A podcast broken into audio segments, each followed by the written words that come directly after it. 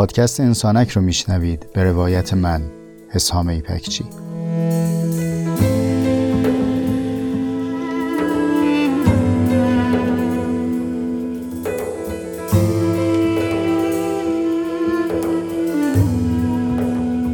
پادکست انسانک مجموعی از جستارهای صوتی است که توی اون تجربیات زیسته و روزمرگی هامون رو با عمقی کمی بیش از معمول روایت می‌کنم.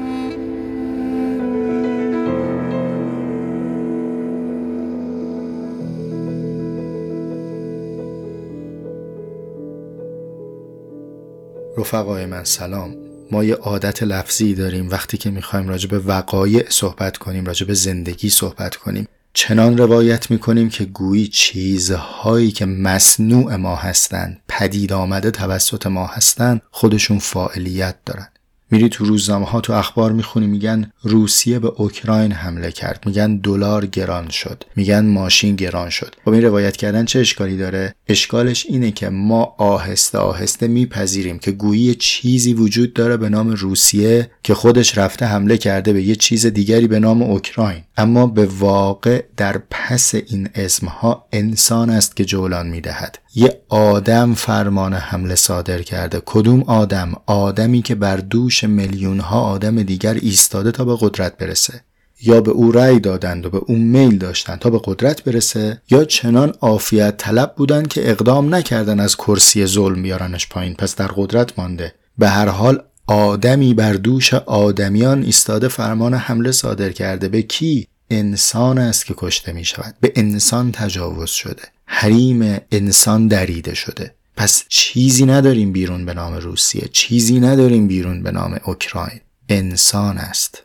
ما در روایت بازار اقتصاد میگیم دلار گران شد. میگیم سهم فلان رفت بالا شاخص سقوط کرد. مگه اینها خودشون فاعلیت دارن؟ اینها مصنوعاتمان اینا قراردادهایمان. ما اینها رو وضع کردیم. انسان اینها رو وضع کرده. حقیقتی که در پشت این روایت پنهان شده اینه که انسانی ترسید و فروخت. انسانی طمع کرد و خرید در تلاقی و مواجهه این ترس و طمع که نمودارها سبز و قرمز میشن. انسان است که جولان می‌دهد. این چنینه که وقتی که با خبر میشیم ساختمانی فرو ریخت در واقع ساختمان که به اراده خودش برپا نشده که به اراده خودش بر زمین بخوره. رخداد طبیعی هم نیست که بگیم طبیعت نه صنعت. نه اتفاقا ما داریم راجع به یک مصنوع بشری صحبت می‌کنیم. پس چه شده به واقع؟ انسانی سقف فرو ریختنی ساخت. انسان است که بر سر انسان دیگری فرو ریخت. وقتی داریم از انسان صحبت می‌کنیم داری از یه شخص صحبت می‌کنی؟ مگه داریم راجع به یک غزلی که شاعری در کنج خلوت خودش سروده صحبت می‌کنیم که حتی اگه اونم بود محصول یک نفر نبود محصول یک تاریخ بود. یک جامعه بود. اما ما داریم راجع به یک سازه قول پیکر صحبت می‌کنیم. این سازه فروریختنی رو یه نفره که نقاشی نکردن انسانی طمع کرده ساخته. صدها انسان طمع کردند و سکوت کردند بر این سستی. این ساختمون معمار داشته این ساختمون بنا داشته این ساختمون نقاش و سیمکش داشته. این ساختمون شاهد داشته ناظر داشته. این شهر فرماندار داشته شهردار داشته شورا داشته. این مملکت حاکمیت داشته عالی مقام داشته. انبوهی از انسان ها نقش دارن هر کی به وسعت خودش. من نقش دارم تو نقش داری. انسان است که بر سر انسان فرو وقتی ما روایتمون رو منتصب می‌کنیم به یک شیء بیرونی انگار شانه هامون سبک میشه. نه نه به واقع ساختمان نریخت. انصاف ریخت وجدان ریخت محبت ریخت. آینده نگری ریخت مدیریت ریخت روان ریخت حق ریخت. این وجه از ماجرا اون روایت انسانکی است که ما در پی اون هستیم. من نمی‌خوام سایر روایت ها رو کتمان بکنم یا از عیار بندازم. هر کس روایتی باقی می‌گذاره. روایت انسانکی روایت از منظر انسانه. این اپیزود یعنی اپیزود چهل و انسانک در هفته دوم خرداد ماه سال یک ضبط میشه. چند روزی گذشته از فاجعه آبادان. فاجعه که ما امروز ازش کم می‌دونیم ولی به گمانم کسانی که سالهای بعد تاریخ رو خواهند خوند متروپول رو بارها خواهند شنید چنان که ما سینما رکس رو بارها شنیدیم. و امروزی که من خدمت شما این دقیقه ها رو ضبط می کنم همچنان پیکر بسیاری از عزیزان آبادانی زیر آوار هست و جان و روان بسیاری از ما ایرانی تبارها هم با اونها زیر آوار جا مونده. ما در مواجهه با تلخی های زندگی یه مطالبه درونمون شکل می‌گیره. با خودمون میگیم که حق ما این نبود. حق ما بود طور دیگری زندگی کنیم. ما استحقاق آرامش داشتیم. ما استحقاق امنیت داشتیم. ما استحقاق سلامتی داشتیم. انسان در فرض خودش مستحقه. انسان در نگاه خودش دارای حق برای زیستن به بهترین طور ممکن. گاهی این خواستنها به هم گره می‌خوره تبدیل میشه به مطالبه جمعی. گاهی هم نه در ساحت فردی باقی میمونه میشه مطالبه فردی. به هر ترتیب ما مطالبه گر بهتر بودنیم پس از این فاجعه هر کس به بزاعت خودش سعی کرد باری برداره از دوش مردم رنج دیده و داغ دیده. سعی کرد خشتی برداره از آوار ریخته بر جان مردم. اونهایی که آتش نشان بودن متخصصش بودن روندش و بلد بودن آوار بردار شدن. بقیه که دور گد بودن یکی آب یخش آورد یکی لقمه نانش آورد. سعی کرد تیمارداری بکنه مراقبت بکنه از جماعتی که در صف زحمتن یا از بازمونده ها و ازادیده های این حادثه. من کم بزاعت که هزار فرسنگ دورتر تماشاچی محضم و کاری ازم بر نمیاد تو بساتم الا کلمه نداشتم. به همین خاطر این کلمات رو تقدیم می‌کنم. اول به قصد همدلی و عرض تسلیت و دوم به قصد همفکری و گسترده کردن بینش. موضوعی که تصمیم گرفتم بهش بپردازم اینه که اگر ما به این جنبندی رسیدیم که مستحق زیستنی به از زیستن کنونی هستیم خواستیم حقی رو مطالبه بکنیم. بر این مطالبه کردن حق چه ادبی حاکمه. ما چه آداب و ترتیبی رو باید بلد باشیم که بتونیم مطالبه گر حق باشیم. بزاعت من برای پاسخ به این سوال کمه. من فقط چهار مورد رو می‌خوام عرض بکنم. اما دغدغه اصلی این بوده که سوال رو تقدیم شما بکنم. اصل این سوال باقی بمونه یک جای که آقا خانوم حق طلبی هم ادب و آدابی داره که اگر ما رعایت نکنیم به وهم حق طلبی یه سازه سستی رو بنا کنیم که آن هم بر سر مردم فرو خواهد ریخت. سازه های سست فرو ریختنی فقط بنای خشت و گلی که نیست که نظام فکری سست هم آوار میشه بر سر ما. داروی خطا و اشتباه هم آوار میشه بر پیکر ما. آوارها زیاده اما چون نامرئیه چون گرد و خاک نداره ما هنوز آگاه نشدیم که مدفون آواریم. چرا این آوارها پیش میاد؟ چون قبل از ساختن این دغدغه در ما نیست که چه بسا آدابی رو باید بلد باشیم بد بسازیم. برهنن به دریا شناگران لیکن نه هر برهنه به دریا شناگری داند. اصل سوال رو من می‌خوام تقدیم شما بکنم بگم یه مانیفستی یه چارچوبی تعریف کنیم بگیم اگر قرار شد روزی حق طلبی کنیم اینا ادبشه باید رعایت شه. چنانکه تو اپیزودهای قبلی هم راجع به ادب جدایی گفتم گفتم جدایی که داره اتفاق میفته و چه بسا ضرورت هم داره در بعض موارد اما آداب داره. و حالا چهار بند از من بشنوید در باب ادب حق طلب.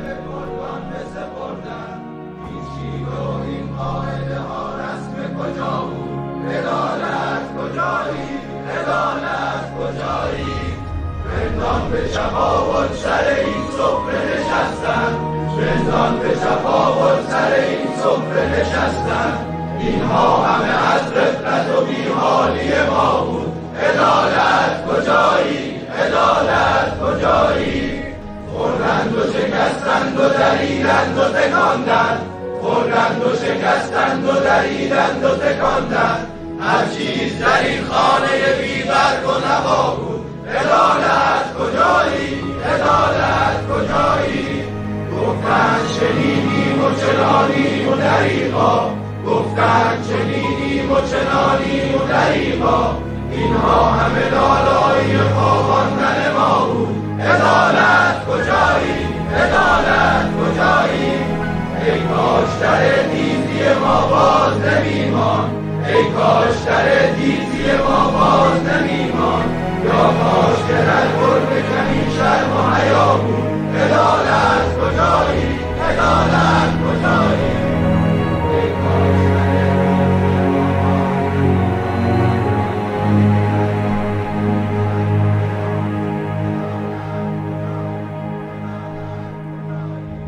عزیز من رفیق من اولین قدم اولین ادب برای حق طلبی آگاهیه. حق طلبی مثل گلی میمونه که روی شاخه آگاهی طلبی داره قنچه میده. یعنی من و تو اولا در درون خودمون مشتاق آگاهی هستیم مشتاق دانستنیم. وقتی این میل درونی رو می‌خوایم به بیرون اظهار بکنیم و جلوه بده در رفتارمون ابرازش بکنیم میشه حق طلبی. اگر کسی به درون طالب آگاهی نباشه اما به برون ادعای حق طلبی کنه این گلش مصنوعیه. این اداشو داره در میاره.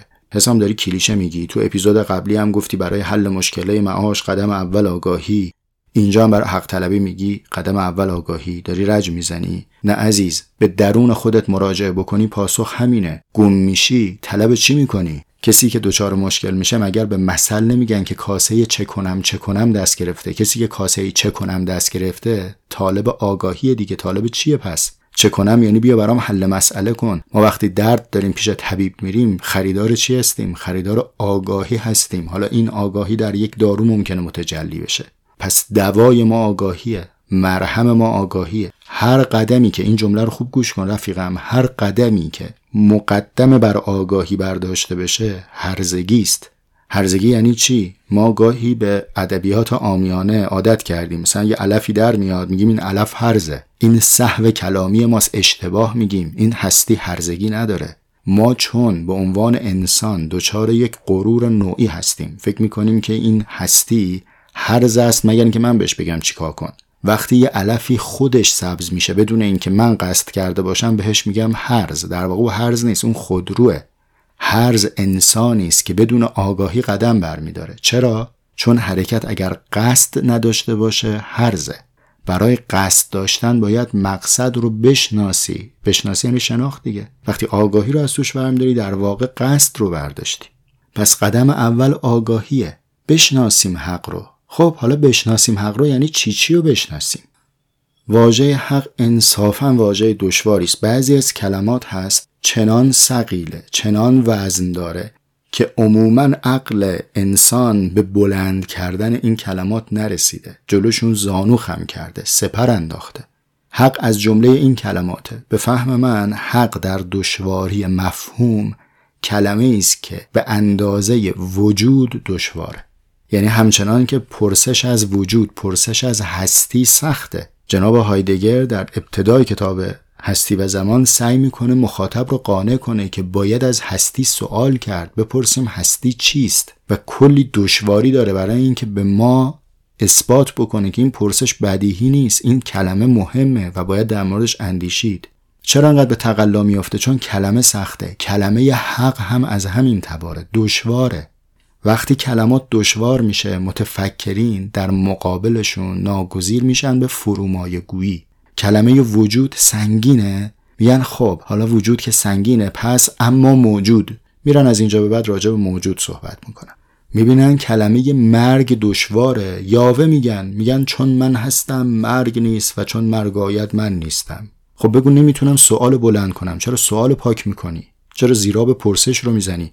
من گاهی به همکلاسی ها و هم بحث های خودم چنین میگم. میگم واژه حق انقدر دشواره که عالم بزرگوار اندیشمند و متفکری چون جناب امام محمد غزالی رسما در کتاب احیاء العلوم یاوه گفته در موردش. اینکه ایشون میفرماید الحق لمن غلب. حق با همونیه که زورش زیاده. این یعنی چی؟ یعنی که نتونسته کلمه حق رو بلند کنه. همین جمله که ایشون فرموده از اون بناهایی است که بسیاری از امتها زیر آوارش تلف شدن. هر کی زور داره حق با اونه. اه؟ این شد حق طلبی؟ خب حسام الان با این توصیفی که کردی حق چنان ناشناختنی شد که می‌رسیم به یه نقض قرض تو میگی قدم اول شناخت حقه بعد درباره حق چنان وصفی داری که اصلا نمیشه شناختش. چجوری قدم اول رو گره می‌زنی به امر محال؟ نه عزیز شناخت حق محال نیست. ما حق رو می‌شناسیم. اگر نشناسیم چطوری مطالبهش کنیم؟ چطوری بهش میل کنیم؟ چیزی که می‌شناسیم رو می‌خواهیم. همه این توضیح ها برای اینه که بگیم شناخت ما حق رو در حصار نمی‌کشه. ما به معنای حق نزدیک و نزدیکتر میشیم. چطور نزدیک میشیم؟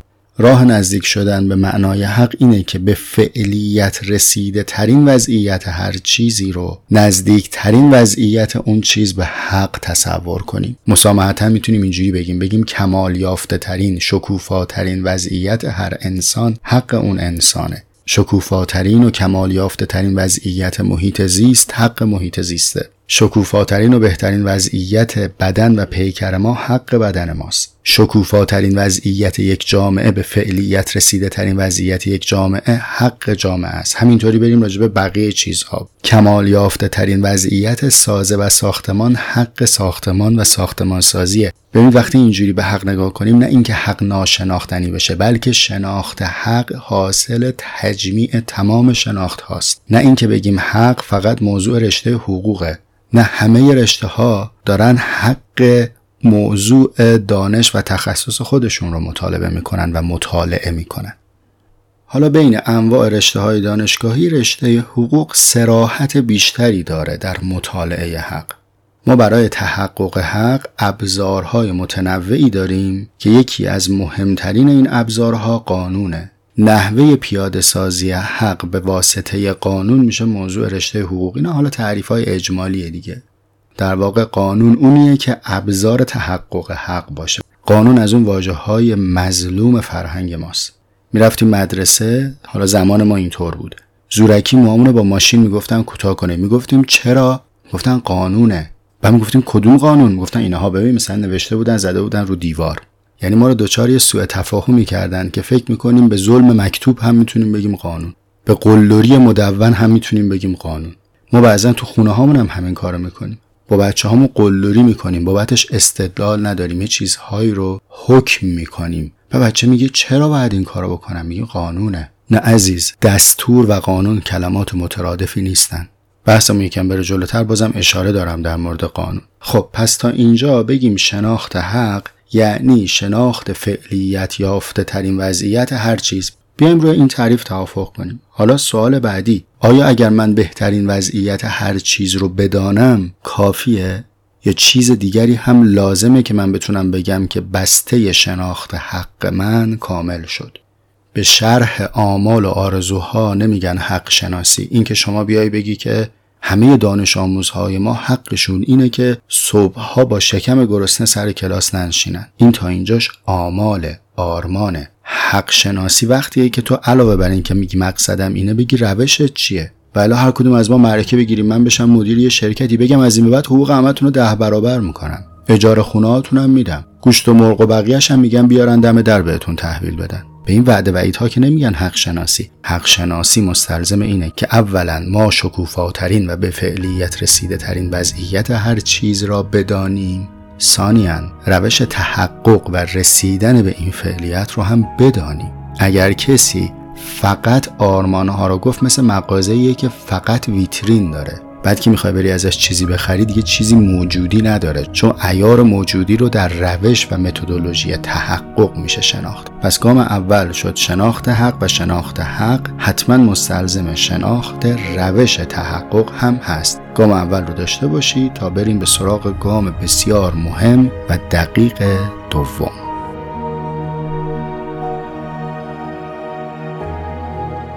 انسان زاده شدن تجسد وظیفه بود. توان دوست داشتن و دوست داشته شدن.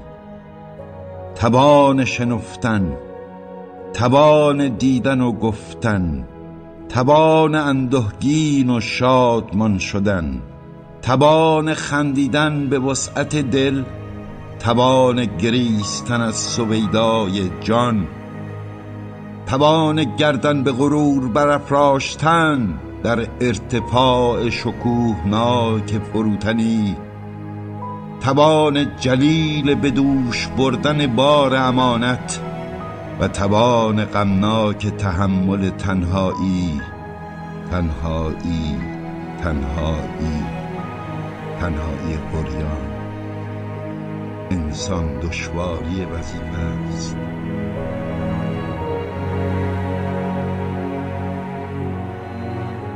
و اما ادب دوم حق طلبی تواضع در برابر حقه که الان توضیح میدم براتون. این ادب دوم زرافت داره دقت مضاعف می‌خواد از قبلی و بعدی ها یه دشوارتره. خود تواضع به چه معناست؟ این چرب زبونی ها و تعارف های لفظی که ما داریم آقا کوچیکتم ما خاک پای شماییم ما چاکر شماییم ما خدمت گذاریم اینا که شامورتی بازیه اینا تعارفه. خب حقیقت تواضع هم باز آگاهی است. آگاهی از چی؟ چنانی که من می‌فهمم تا امروز تواضع در باب تفاعل از ریشه وضع. وقتی می‌بریم در باب تفاعل یعنی دو چیز رو در نسبت با هم داریم توصیف می‌کنیم. وقتی میاد در ریشه وضع این گونه میشه که من آنگاه در برابر چیزی متواضعم که وضع خودم بودن خودم رو در نسبت اون چیز بتونم درک کنم.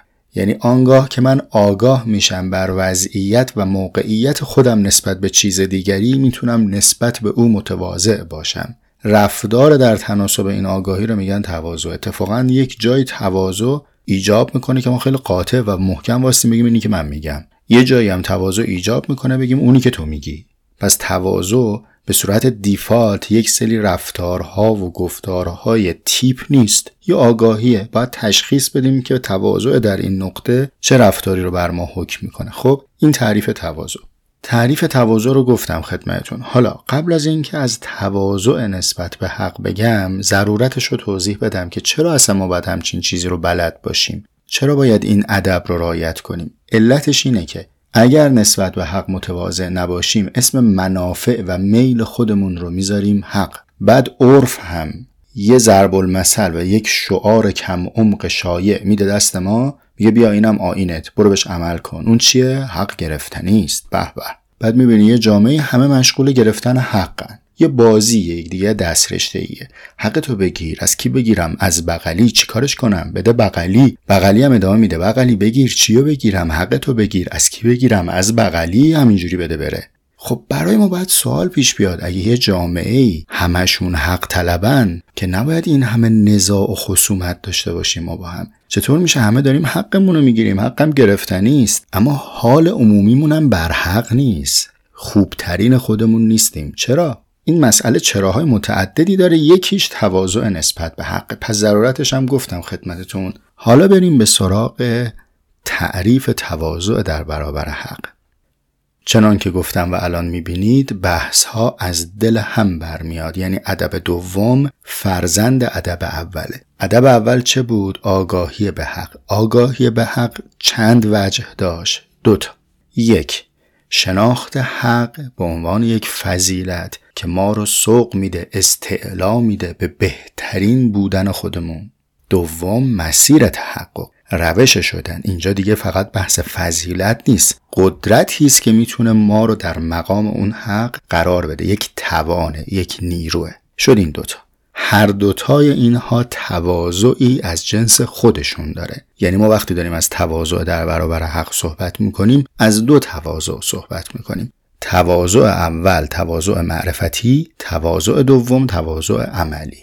من سعی می‌کنم با نهایت انضباط حرفام رو بگم که در ذهن شما هم همینجوری منضبط بنشینن. اما بدون تعارف بعید می‌دونم کار یه بار شنیدن باشه. حالا من سعیام می‌کنم تو هم گوش بده. تواضع معرفتی در برابر حق گفتنش ساده یه جمله است. اما عملش واویلا. حق رو از خودم بزرگتر بدونم هم یه جمله. یعنی چی؟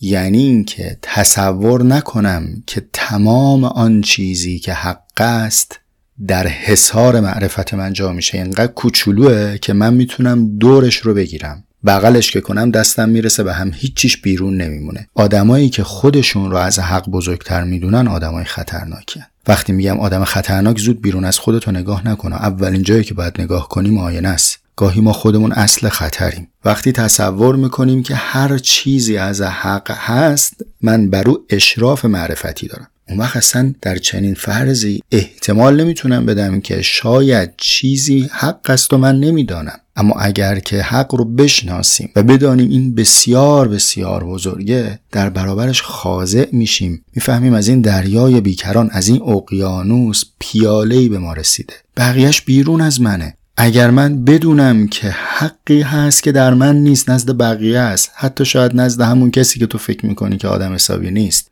اون وقتی که شنوا میشی وقتی ما در برابر حق متواضع باشیم می‌دونیم که حق از هر بشری بزرگتره.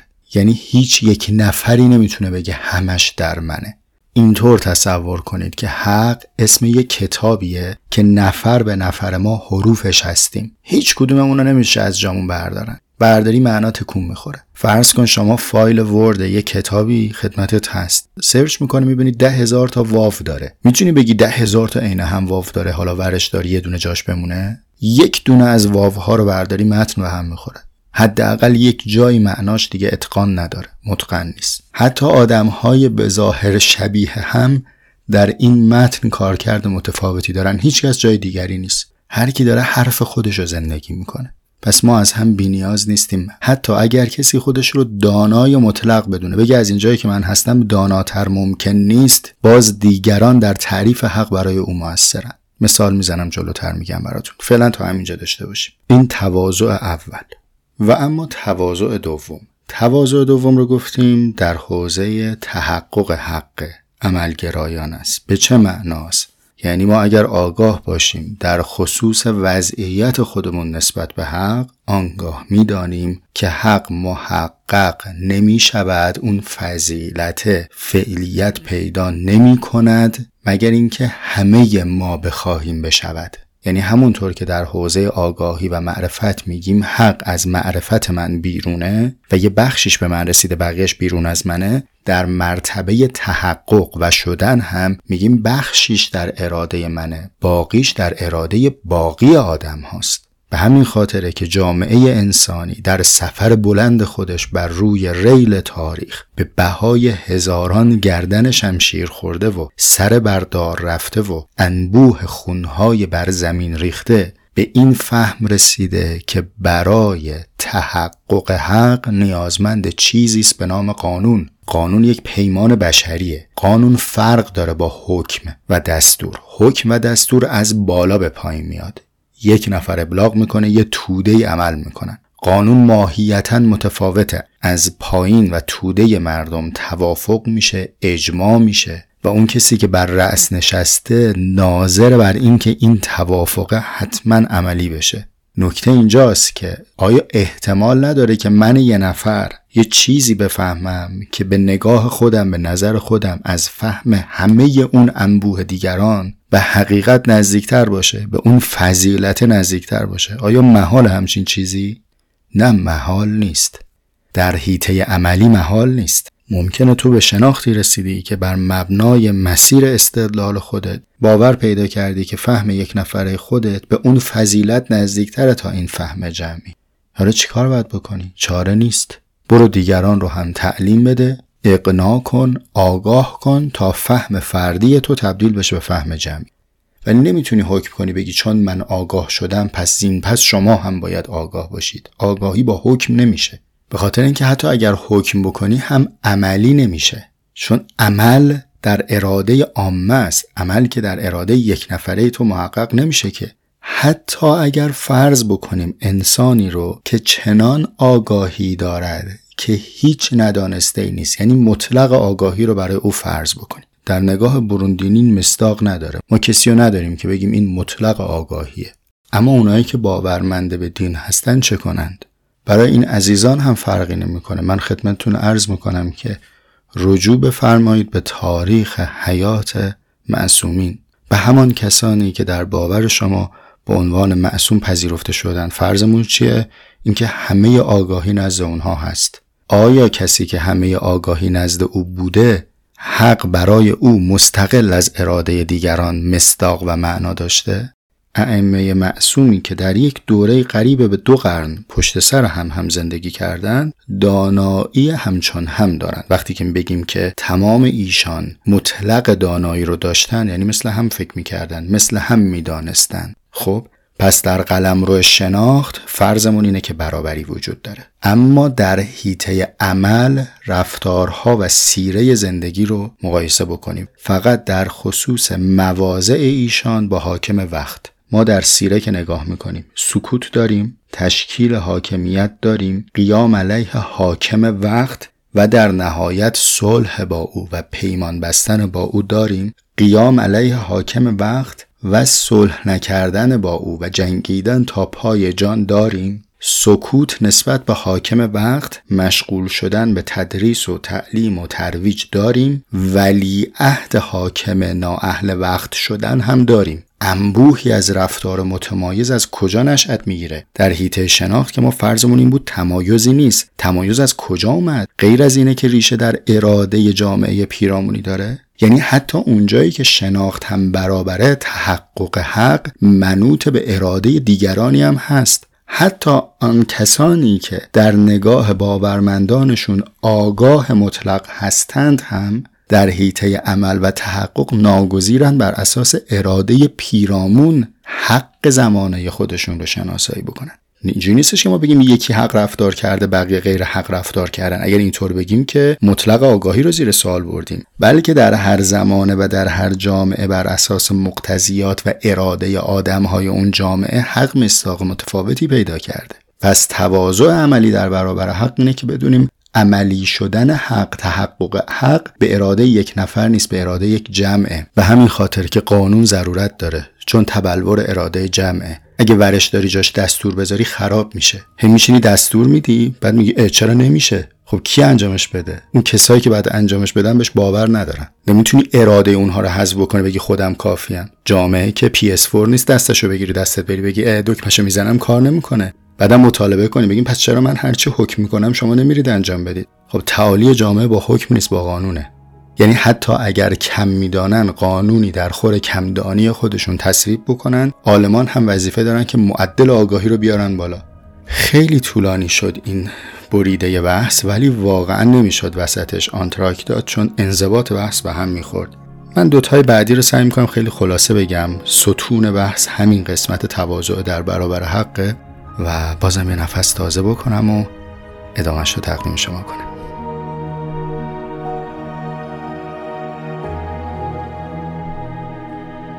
از بیرون به درون آمدم از منظر به نظاره به ناظر. نه به هیئت گیاهی نه به هیئت پروانه ای نه به هیئت سنگی نه به هیئت اقیانوسی. من به هیئت ما زاده شدم. به هیئت پرشکوه انسان تا در بهار گیاه به تماشای رنگین کمان پروانه بنشینم. غرور کوه را دریابم و هیبت دریا را بشنوم. تا شریطه خود را بشناسم و جهان را به قدر همت و فرصت خیش معنا دهم که کارستانی از این دست از توان درخت و پرنده و صخره و آبشار بیرون است.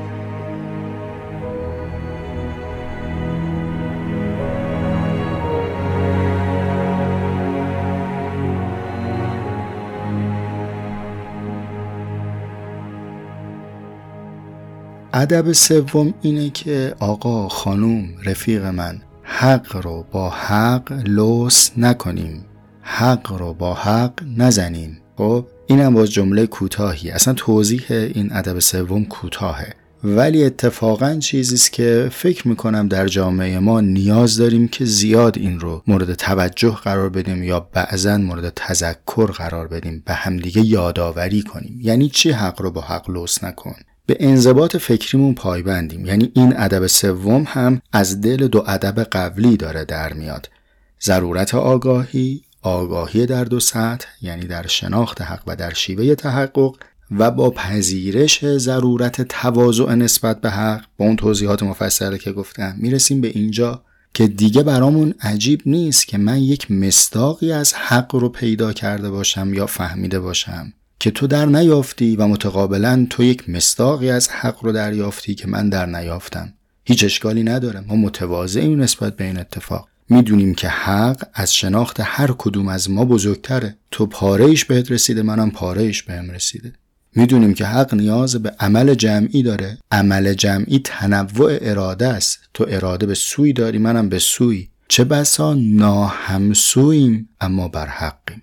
خب این توضیحش. حالا مثال بزنم براتون. لوس کردن حق با حق اینجوریه. رفتیم دیدیم که یه خانومی یه آقایی خورده غذایی تو جیبش داره تو کیسهش داره. و داره به گربه های محل غذا میده. کار بدی می‌کنه؟ حالا قیام زیست محیطی نکنید علیه من روی این مثال که بگید آی نمی‌دونم نباید غذا بدیم غذا بدیم اکوسیستم فلان میشه. ایناشو من سوادش رو ندارم. ولی در فرض آمیانه غذا دادن به یک حیوان گرسنه ابدا کار بدی نیست. بین خودمونم باشه اون توضیحاتی که میدن که میگن که به حیوانات غذا ندید من قانع نشدم اما متواضعم نسبت به حق. چه بسا حقیقتی هست که از سواد من بیرونه. حالا این درسته من برم به این خانم آقایی که دارن به حیوانات غذا میدن بگم مرد حسابی زن حسابی آدمی ذاتش گرسنه است. تو اومدی داری به حیوان غذا میدی؟ درسته این رفتار؟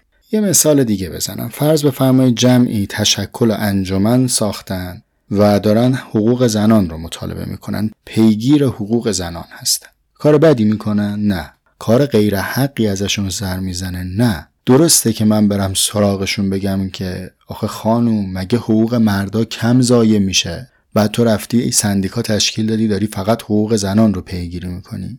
ببین عزیز من به این رفتار میگم لوس کردن حق با حق. این که هی بریم سراغ آدمایی که دارن حقی رو مطالبه می‌کنن بهشون یه حق دیگه نشون بدیم بگیم که تو چرا اونو پیگیری نمی‌کنی؟ به سندیکای حمایت از کارآفرینی بریم بگیم که چرا از حقوق کارگرا دفاع نمی‌کنی هر کی میگه حقوق زنان بریم بگیم مردان چی میگه حقوق کودک بگیم بزرگسالان چی. هر حقی رو بریم با یه حق دیگه لوس کنیم. خب نتیجه عملی این کار چه خواهد شد؟ اینه که مثل سطل خرچنگ ها هیچ کدوممون از این سطل نمیایم بیرون. هممون چنگ می‌زنیم دست پایمون نگه میداریم. اگر اون دو فرض قبلی رو پذیرفته باشیم ادب سوم اینه که بپذیریم. هر کس به فراخور فهم موقعیت اجتماعی و زمانه خودش و استعداد خودش مطالبهگر حقیه. اگه من دغدغم حقوق کودکانه نمی‌تونم متعرض کسی بشم که دغدغش حقوق محیط زیسته.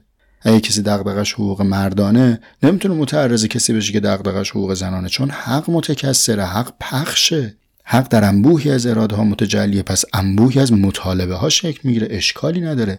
مگر در مواقعی که برسه به تعارض حقوق یعنی در جایی که این دو مطالبه منافی هم باشن. خب اینم دانش داره علم داره. این همه بنده های خدا دانشجوی حقوق در دانشگاه درس می‌خونن. یکی از دشواری های درس خوندنشون رفع تعارض میان حقوقه.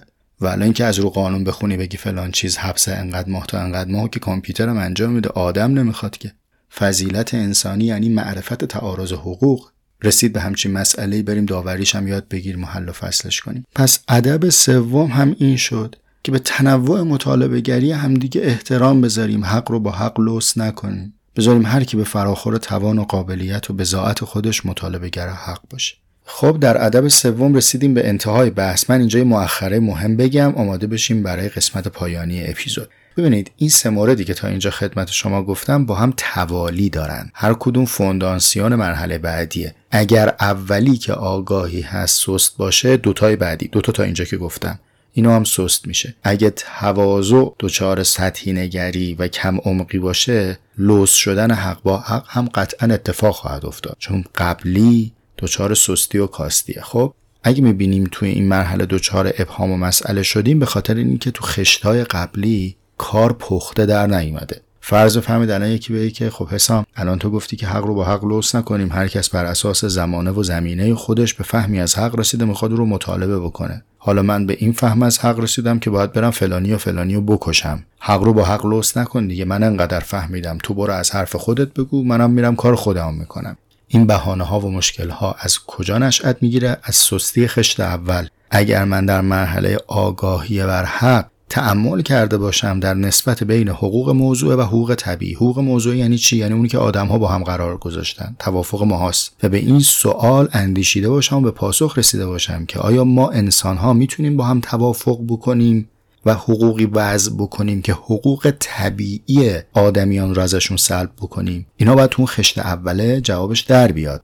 پس الان ادعامونی نیستش که با یه چند دقیقه حرف زدن ما مشرف به حق شدیم. عرض کردم حق از فهم من حسام بزرگتره. همون یه ذره هم که سهم من شده از فهم اون هم از کلمه بزرگتره. بنابراین فقط یه مزه ای تو این اپیزود داره بین اون مبادله میشه. حالا یه مثال دیگه عرض بکنم که در خصوص تواضع در برابر حق باشه. این اشتباه یا سوالی که مثال زدم براتون که فرض کنید من برم بزنم یکی رو بکشم بگم حق رو با حق لوث نکن بذار منم به کارم برسم. این به ذهن کسی خطور کرده. اما اینو میاد با یه غرگی میگه آه خوردی دیدی نظریت bug داشت.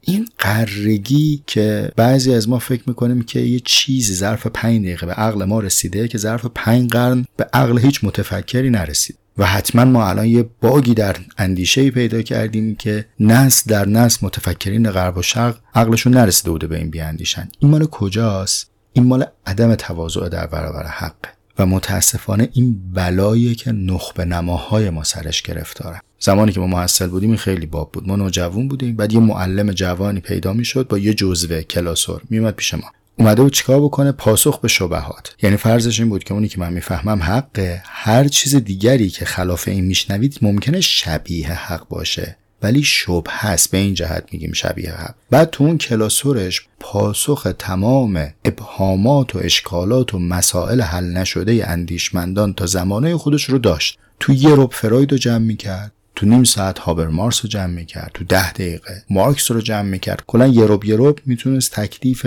یک نسل رو روشن بکنه. تازه مال زمان ما بود. الان که دیگه با لپتاپ میان وا ویلا. اینا مال کجا هست مال اون عدم تواضع. خب قبل از این که آخرین گام رو بگم یعنی ادب چهارم یه سوال بپرسم. الان برگری به من بگی که داداشم آگاهی به حق که گفتی حله. تواضع هم گفتی اونم داریم. گفتی حق رو هم با حق لوس نکنیم. اونم رو چشممون. دیگه همه مسائل آماده است دیگه. بریم حق بطلبیم. چیزی کم نمونده که فقط یه جنم می‌خواد. قد و بالاش هم داریم دیگه. ماشاءالله پر رو قرنیه مشکی قلدر چارچونه کشتی. بریم حق بطلبیم. حل عزیزم برو بطلب. فقط قبل از اینکه بطلبی به این سوال من فکر کن.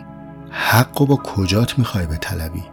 الان جا داره که بهم بگی که ببین خودت سر شوخی رو باز کردی یا خودت گفتی حق با کجات میطلبی یا نه والا. شوخی نمیگم. یعنی یه ذره شوخی میگم ولی خیلی شوخی نمیگم. جدا حق با کجات می‌خوای به طلبی این سوال رو باید تحمل بکنی که ادب چهارم به کارت بیاد.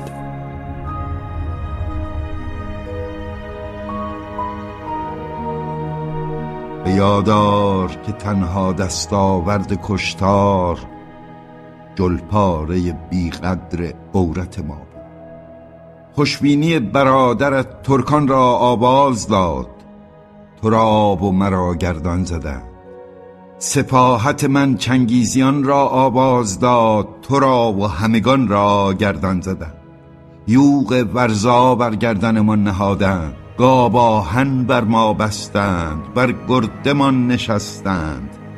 و گورستانی چندان بیمرز شیار کردند که بازماندگان را هنوز از چشم خونابه روانند کوچ قریب را به یادار از غربتی به غربت دیگر. تا جستجوی ایمان تنها فضیلت ما باشد. به یادار تاریخ ما بیقراری بود نه باوری.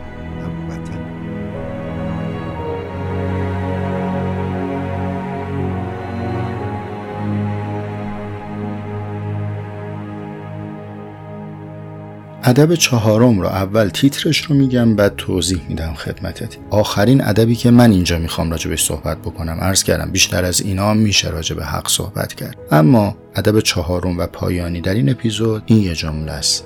حق رو عام طلب کن. یعنی چی؟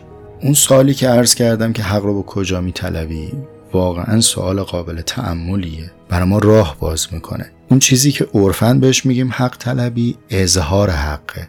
یعنی بریم به زبان بیاریم بگیم حق منو بده. خب زبان که یکی از اعضا و جوارح ماست. آیا همین کافیه؟ یعنی فرض کنیم ما حق رو شناختیم. حق در پندار ما متجلی شد. بعد این جریان پیدا کرد در گفتار ما هم ظاهر شد. آیا همین برای حق طلبی کافیه؟ برای پاسخ به این سوال می‌خوایم انضباط فکریمون هم حفظ بکنیم. خب؟ پس برمیگردیم به مقدمات قبلی. ما مگر نگفتیم که حق چنان بزرگه که تک تک اعضای یک جامعه نقش دارن در مطالبش و هر کدوم از تبار خودشون و جنس خودشون باید حق طلبی کنن. یعنی حق چنانی که تو میطلبی متفاوت با حقی که من میطلبم. و هر دو باید همت داشته باشیم بر این حق طلبی. خب؟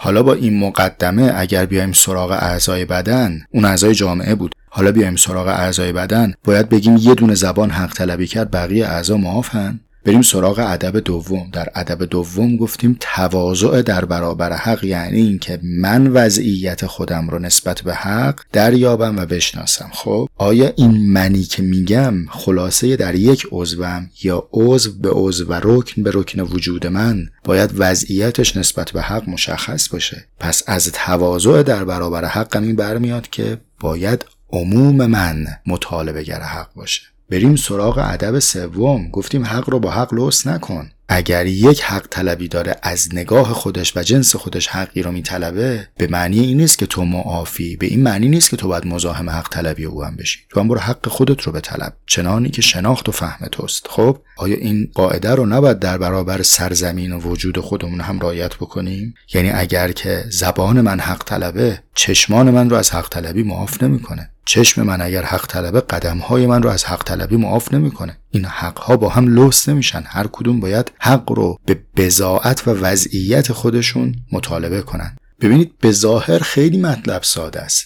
یعنی هر وقتی که به ما گفتن حق طلبی کنیم گفتیم باشه بریم حق طلبی کنیم. بعد این شده هشتگ و استوری. خب باشه آقا جون خانم جون این اظهار حق این بیان حق این اینها همه بدل از زبان.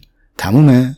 خیلی اپیزود به درازا می‌کشه. هم من از گفتن خسته میشم هم شما از شنیدن. ولی جا داره به این فکر کنیم. اون تعریفی که از حق داریم در مرحله شناخت که هر چیزی رو به قایت فعلیت خودش نزدیک بکنه باید در مورد عضو به عضو ما اندیشیده بشه. ما بحث رو تنزل دادیم. هر وقت از حق صحبت میشه فکر می‌کنیم صرفا یک موضوع سیاسی اجتماعی بیرونیه. نه عزیز جان حاکمیت از من آغاز میشه. من اولا حاکم بر خودمم. من اگر حاکم ستمگر سرزمین خودم باشم که نمی‌تونم مطالبه گر حق در بیرون از خودم باشم. اگه به چنین تعریفی برسم یعنی در شناخت حق دچار مشکلم. من گاهی به شوخی این حرف کاملا جدی و به دوستانم به دوروریام میگم. میگم آقا این کبد چرب در حق طلبی موثره. نخم باور کن اینا رو جوک نمیگم. حساب داره. وقتی من نتونستم حاکم عادلی بر شکم باشم چطوری می‌تونم حق طلب بیرون از خودم باشم؟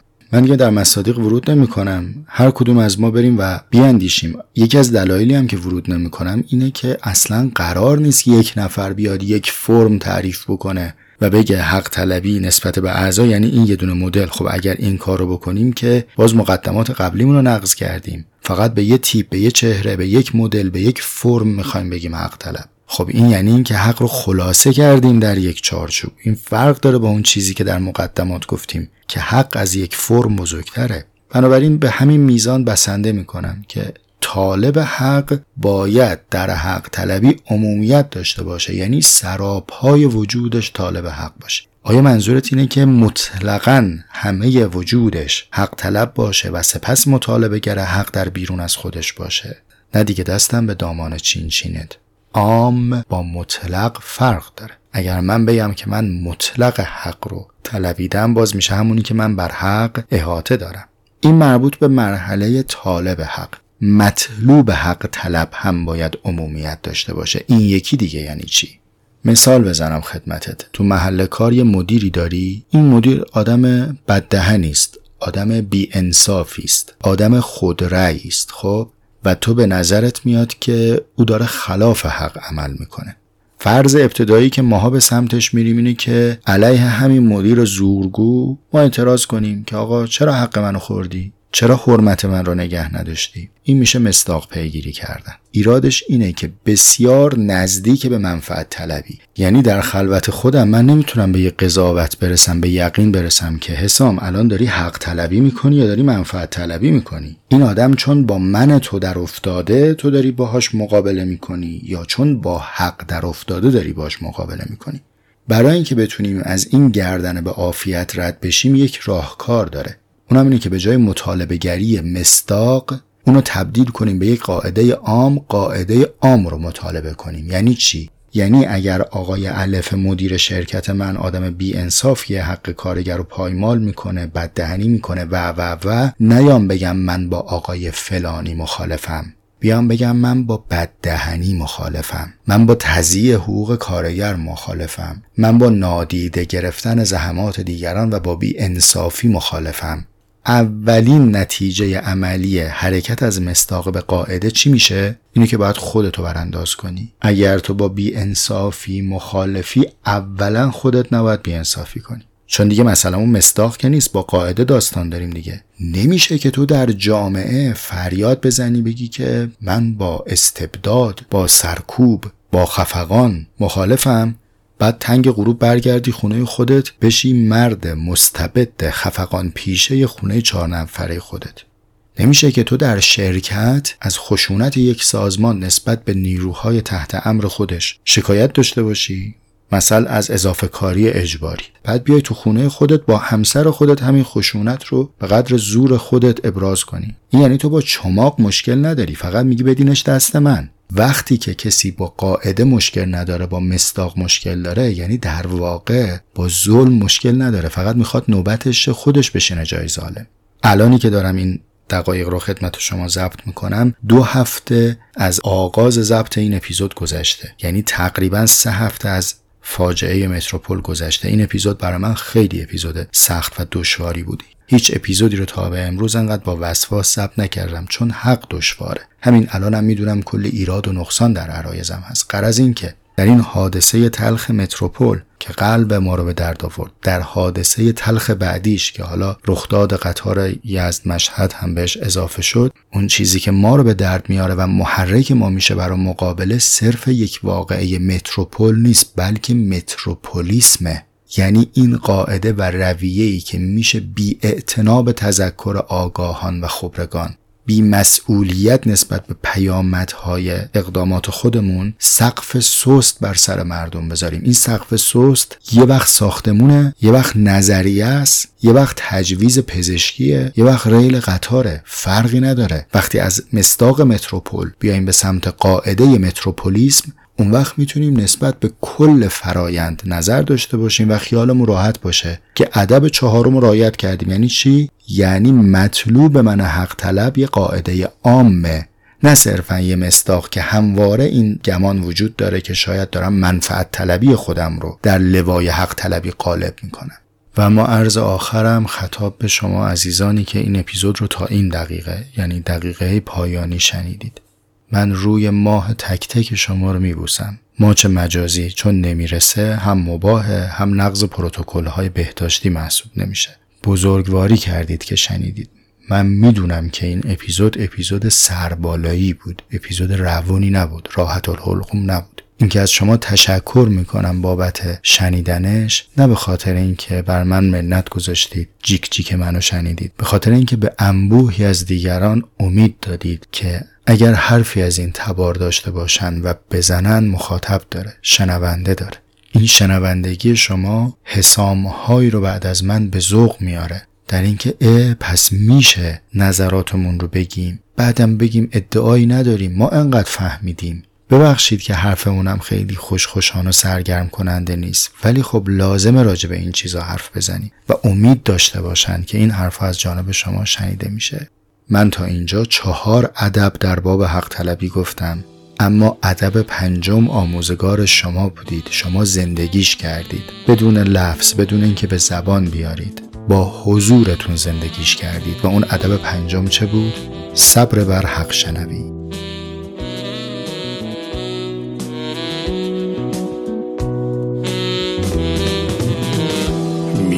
می‌دانم شام های زیادی در پیش است می‌دانم. داغ های زیادی خاموش است می‌دانم. رودها و صدا خشکیده است می‌دانم. برف های گرانی بارید است اما صبح های عجیب و رودهای غریب و آفتاب نجیبی در راه است اما صبح های عجیب و رودهای غریب و آفتاب نجیبی در راه است می‌دانم. می‌دانم.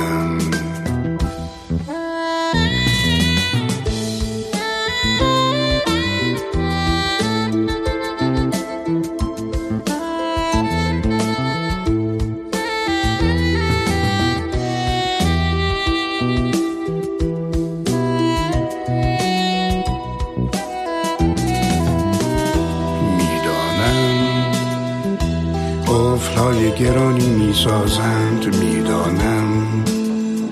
رنج های من و تو هم سازند می‌دانم.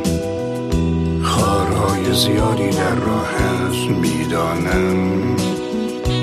راه های زیادی بومبست است اما دستای نجیب و راه های عجیب و کلیدای غریبی در راه است اما دستای نجیب و راه های عجیب و کلیدای غریبی در راه است. می‌دانم. می‌دانم.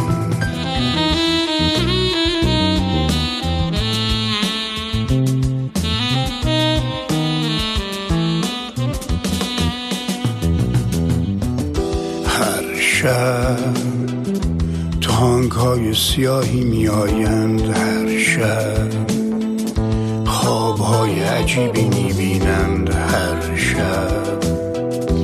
بالهای غریبی میکوبند اما در آتش فردا خوابهای عجیب و تانک های مقوا میسوزند اما در آتش فردا خوابهای عجیب و تانک های مقوا میسوزند. می‌دانم می‌دانم.